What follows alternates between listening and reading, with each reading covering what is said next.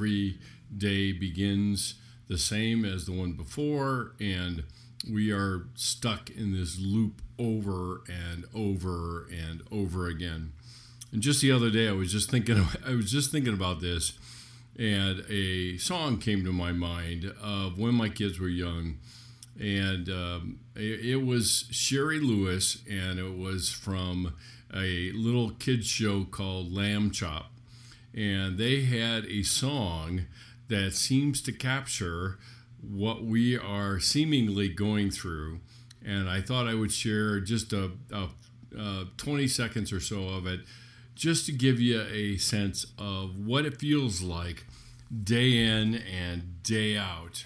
And yes, it goes on and on, my friend. Some people started singing it, not knowing what it was, and they'll continue singing it forever just because this is the song that doesn't end. Oh, no. Yes, it goes on and on, my friend. That's enough, guys. Some people started singing it, not knowing what it was.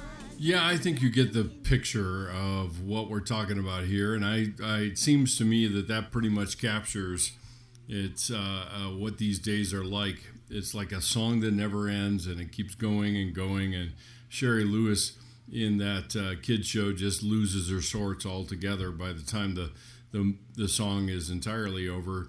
Um, the the characters do a uh, marvelous job at uh, making her uh, downright uh, crazy, and they end up ending their show on that uh, song, which is always the kind of the the song that tells you that the thing has come to an end. The worst part about that is if I played it much longer, it would be emblazoned in your memory, and you would be humming or or uh, whistling it through the rest of the day, and I didn't really want to inflict that on you. So uh, welcome to the Love Ya Later Bye podcast. I'm Doctor Mitch, your host. Uh, this is uh, something of a psych monologues over the last uh, ten to fifteen days of the semester for many of my uh, seniors at C C U that are finishing up in the psychology program. And I thought I would put together this podcast just to reflect on life as we know it uh, and the circumstances we find ourselves in. There's a lot about this that, that uh, gives us pause to think about Uh, what our lives are like and so forth. And one of the things I wanted to spend some time talking a little bit about, uh, well, before I do that, let me um, mention one other thing. Uh, I want to give a shout out to um, My Quiet Cave. Uh, it's uh, a ministry here in Denver that is devoted to um, faith and mental health, uh, making a space in the church for that kind of thing. And uh, I... I was graciously asked by the executive director, Kimberly Peterson, to join her for a Facebook Live event uh, yesterday morning. Good grief, it feels like it was two days ago, uh, to talk a little bit about grief in the midst of social isolation. Uh, and I keep hearing over and over again in the news reports about uh, we, we will have another hump, if you will, unlike the one that comes with coronavirus, uh, where the cases seem to hit their peak and then kind of trail off. But we will have something very similar to that with the mental health uh, cases and issues that will arise and are already arising around all this isol- social isolation that comes along with it. But um, Uh, so I, I, I would point you in that direction uh, to take a look at my quiet cave dot org. They, they are a great um, uh, program and organization, uh, and uh, they are trying to meet the needs of people in the church uh, and talking about mental health issues that oftentimes are very hidden in the, in the background uh, for churches. So thank you again for the invitation, Kimberly, and I look forward to an opportunity to do that again if, if it ever arises. Okay, on to our topic of what I wanted to talk about tonight. I I uh, I have had ongoing discussions uh, with students about a variety of things, and I think students oftentimes end up being the the uh, leading edge of issues that uh, the adults are thinking about as well. Uh, maybe they are more open and willing to pull these issues out into the open and talk about it. I, I'm not going to sit here and talk a, or be a cultural observer or commentator about what's going on in that regard. But one of the things that I wanted to take some time talking about was really the issue about of how grief tends to reveal things about us. Uh, because of our discomfort in dealing with grief and, and losses that it actually is pointing back to, it seems to reveal it seems to reveal things about ourselves that can get pretty uncomfortable fairly quickly. One of the things that it points out is really our image or understanding or um, uh, idea or concept of of who God is. Uh, I made mention of this fact a couple of days ago, is that we end up asking questions and referring to the God that is of our own making rather than the God that is described in the pages of Scripture. And the reality is, is we really can't look at Scripture and the things that are written there without bringing our own bias to it, our own filter to it. And because of that, the, it, it, it becomes very difficult to try to make sense of the God that we say we serve and how he enters into the world of loss and uh, Lamentations, which is an entire book of the Bible devoted to loss, as well as the book of Job, as well as a number of different Psalms. A lot of different things are really devoted to that. But grief has a way of revealing things, not only about us, but our relationships with other people, our relationships with God. And, and I think it's worth paying attention to when we're talking about this subject, because we're all kind of confined indoors, and, and our relationships start showing cracks and seams that we kind of knew were there, and then we just kind of find ways of ignoring it. Uh, but it it reveals something about us in terms of our relationship with God, and then, of course, our relationship with others and our expectations that we have about how they're going to meet our needs and how they're going to respond to us and what kinds of things we read into the things that they say uh, that we may not necessarily on a regular basis do, because our contact with them ends up being uh, modulated and diluted because of going off to work and other things like that. Um, but it also reveals, I, I would suggest, that it reveals about just our, our take on anything uncomfortable or negative in our lives.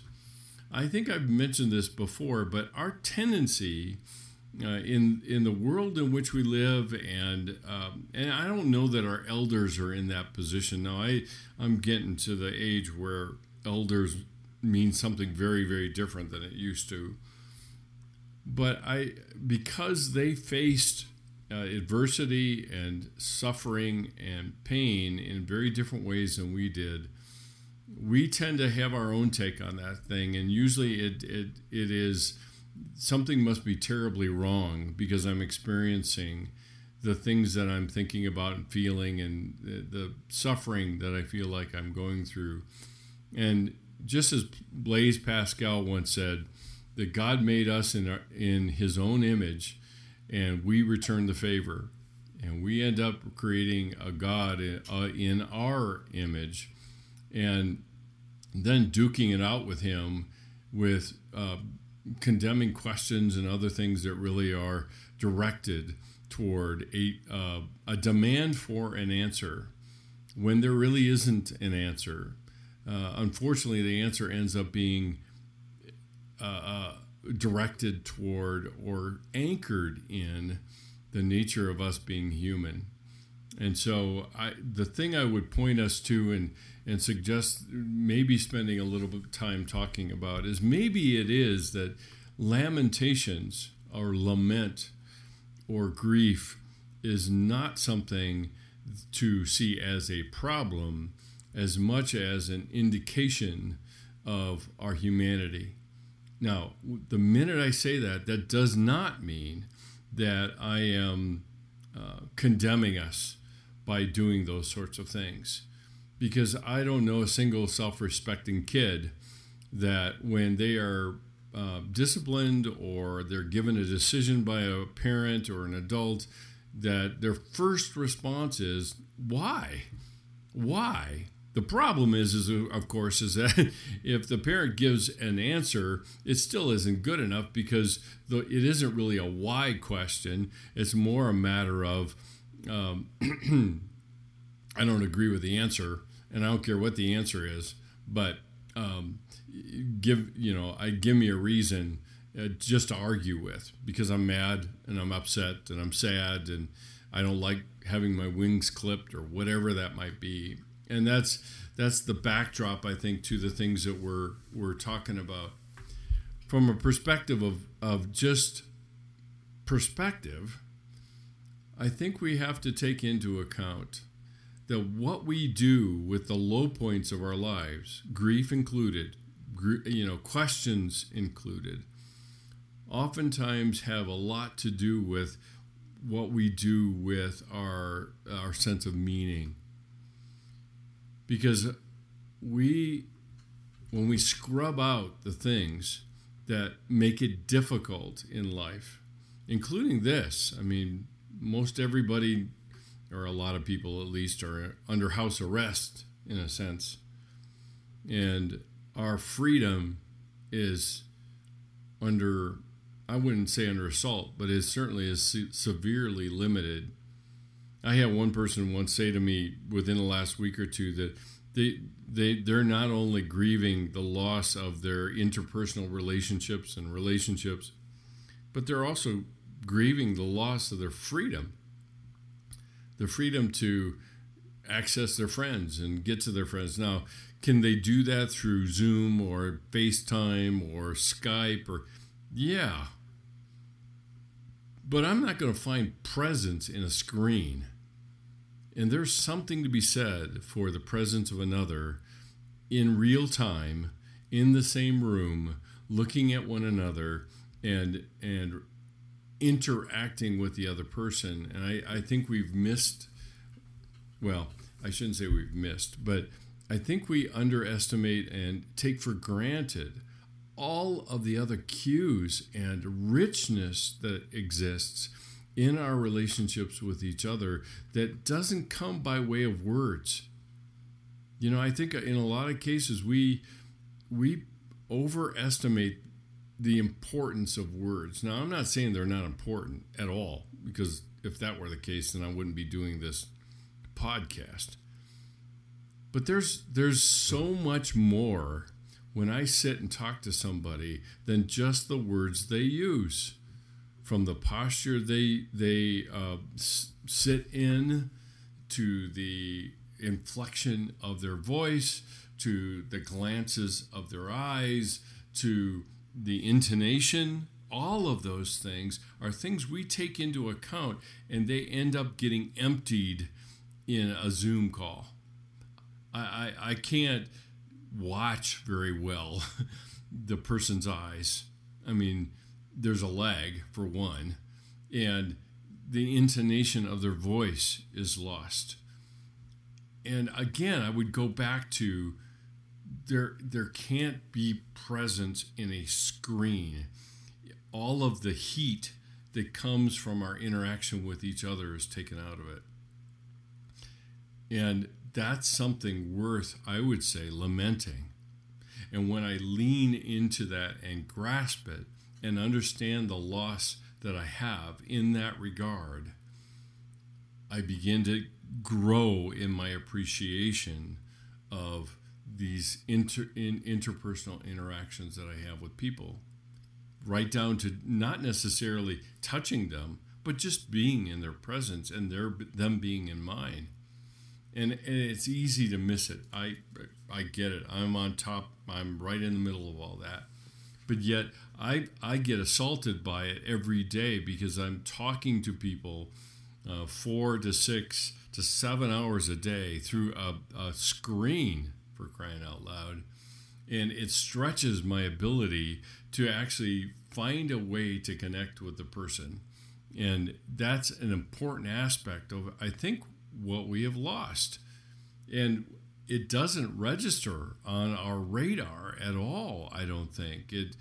Some people will. I'm not saying that nobody gets it, but I, I think for a lot of us, we are so busy adapting that we are not paying attention to the things that we've lost as a result of this. And and I'm not trying to overemphasize the things we have lost, but I think my ability to empathize, my ability to connect with people is built on the commonality of our experiences around this thing called loss and change and things that I resist and I get frustrated about and I get angry about and all of those sorts of things. So we are we're caught in a vortex. I, all of us are. And if we spend any time looking at it, reflecting on it, I'm I'm not making a pitch for us to, to just be depressed all the time. I'm not at all. I think everybody has to adapt to this situation. At the same time, it can be counterbalanced by a reminder of my connection after we walk out of this, whatever that's going to look like. I'm not sure what that's going to look like, but whatever that looks like, that's the thing we have to keep in our rangefinder and connect with people when we have the opportunity on the backside of this to, um, what I, uh, to uh, bask in the richness of our connection with one another. That's it for tonight. Thanks for joining me for Love Ya Later Bye.